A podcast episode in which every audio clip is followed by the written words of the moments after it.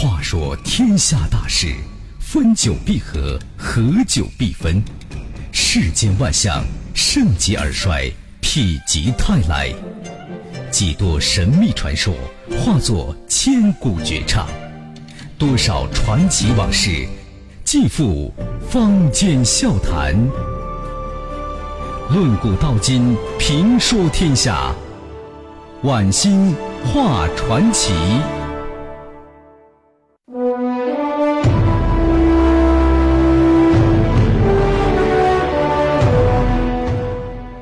各位听友，大家晚间好，这里是九四六交通广播，欢迎收听《晚星话传奇》节目，我是主持人晚星。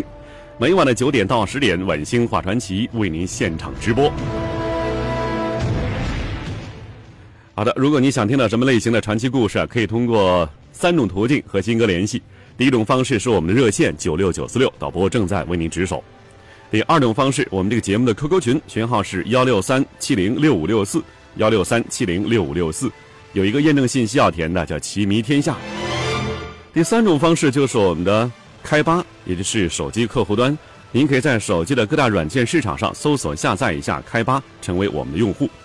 每天的传奇内容将在 QQ 群以及开吧的直播帖中提前为您公布，欢迎收听，欢迎参与。收听方式啊，除了收音机以外呢，还可以通过网络，比如说通过蜻蜓或者是优听 Radio 等等网络软件来在线收听。今天传奇我们说什么呢？说一说呀，中国古代的一些奇闻异事。这些故事啊，有些是神异离奇，但是都有出处。您呢，就当是神话来听吧。好了，今晚传奇，中国古代的奇闻异事。先说第一个，古井迷踪。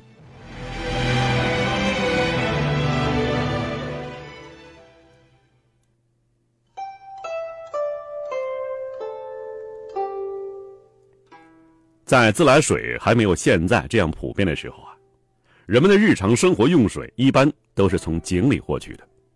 这井啊有很多种，我说的不是现在那种由电能驱动的机井，而是井口竖一个木质的辘轳，依靠人力打水的老式水井。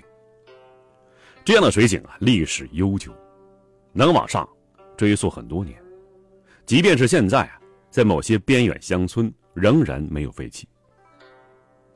为了防止人畜误入，危及生命，这井口一般开的很窄。从上面望下去，黑黢黢、凉沁沁、幽密深邃，令人呢脊背发凉。假如你的眼睛一眨不眨的盯着水面，有时候呢，甚至会产生一种错觉，觉得井水啊会慢慢的向你逼过来，逼过来，要将你融化进他的怀抱。在古人意识中啊，这井是一个神秘所在。每年的年关，各家呢都要准备好酒好菜，点燃檀香蜡烛，祈求井神保佑自己，保佑自己家人一年风调雨顺，无灾无患。除此以外呀，有关于井还有许多悠远而又神秘的传说。其中一个传说是啊，井原本是一个隐秘的通道，经由这个通道啊，你可以进入另外一个世界。那么下面呢，我们就说说这些事情。唐文宗开城末年，也就是公元八四零年，永兴坊的百姓王乙家呀，聚拢了一群人掘井，街坊邻居的互相帮忙，干活很卖力。可是啊，大伙甩开膀子，挥汗如雨的挖了好几天，硬是不见有水渗出来。按常理说呀，这样的深度早该渗水了。证据就是邻居家同期开凿的另外几口井，怎么办呢？干了这么多天，总不能停工吧？那就前功尽弃了。众人商量一下，达成一致，继续往下挖，不信挖不出水来。这挖井呢是个技术活地表部分可以七手八脚，哎，一起上，越往下，空间越小，最多能容下一个人。而且呢，要搭架子，要砌井圈这个呢，你得请专业人士。王乙家就请了一个井匠，哎，做木头的木匠，对吧？瓦呢，瓦匠，这个井匠。那么这一天呢，这井匠像往常一样，腰系绳索下了井底。这时候啊，王乙家院子里的这个井啊，已经超过寻常水井深度一丈还多呢。令人灰心的是啊，钓上来的土块还是干燥的很，一点潮湿的意思也没有。挖了这么多天呢，愣是连个水影也看不到。这井将啊，是个有职业操守的人，拿了人间钱财，对吧？你就得替人干活。而且呢，他寻思着呀，这家的左邻右舍都挖出水来了啊，怎么偏偏王乙家就挖不出来呀？没道理呀！虽然是白天，这井底依然是黑漆漆的，阳光啊根本无法照这么深。在井底待久了，谁心里都会犯嘀咕：这井将啊，就祈祷快点挖出水来吧。自己好趁早结束这种折磨。挖着挖着呀，忽然耳边传来一阵人语声，还有鸡鸣声。这听起来非常热闹，好像啊就在隔壁一样。这开始的时候呢，警将还没在意，继续不停的干他的活。随着深度增加，耳边声音越来越清晰。这时候他终于明白了，那声音呢，竟然是从井底下传上来的。想清楚了这件事儿之后啊，井将的脸马上变得煞白，再也不敢往下挖了，在地下拼命的拉动绳索，让井上人呢把自己拽上去。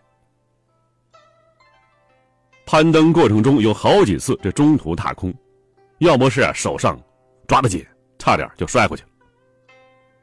直到身子探出井口，双脚踩在坚实大地上，这才松了一口气。上去之后啊，井将把自己的奇遇跟东家一五一十说了。王乙听了呀，也非常惊骇。作为一个诚实守法的公民，他马上找到管他们这片的地方官，把发生的井下的这个奇事儿啊，就汇报了。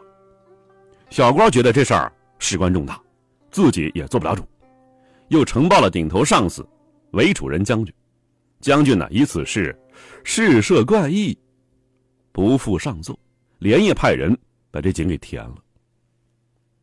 井被填了呀，这意味着封闭了通往另外一个世界的通道。至于井底下究竟是什么东西，谁也不知道。当然了，也没有人有勇气知道。也不能怪这些人呐。对未知世界的恐惧存在于每一个人的内心深处，想要打破恐惧，恐怕需要漫长的心理建设。那么这事儿呢，就算告一段落了。而在唐代的建州，则有一个勇敢者。这建州是哪儿的？现在福建。这个勇敢者大着胆子，同井下的世界进行了一次第三类接触。下面我们说的，就是这事儿。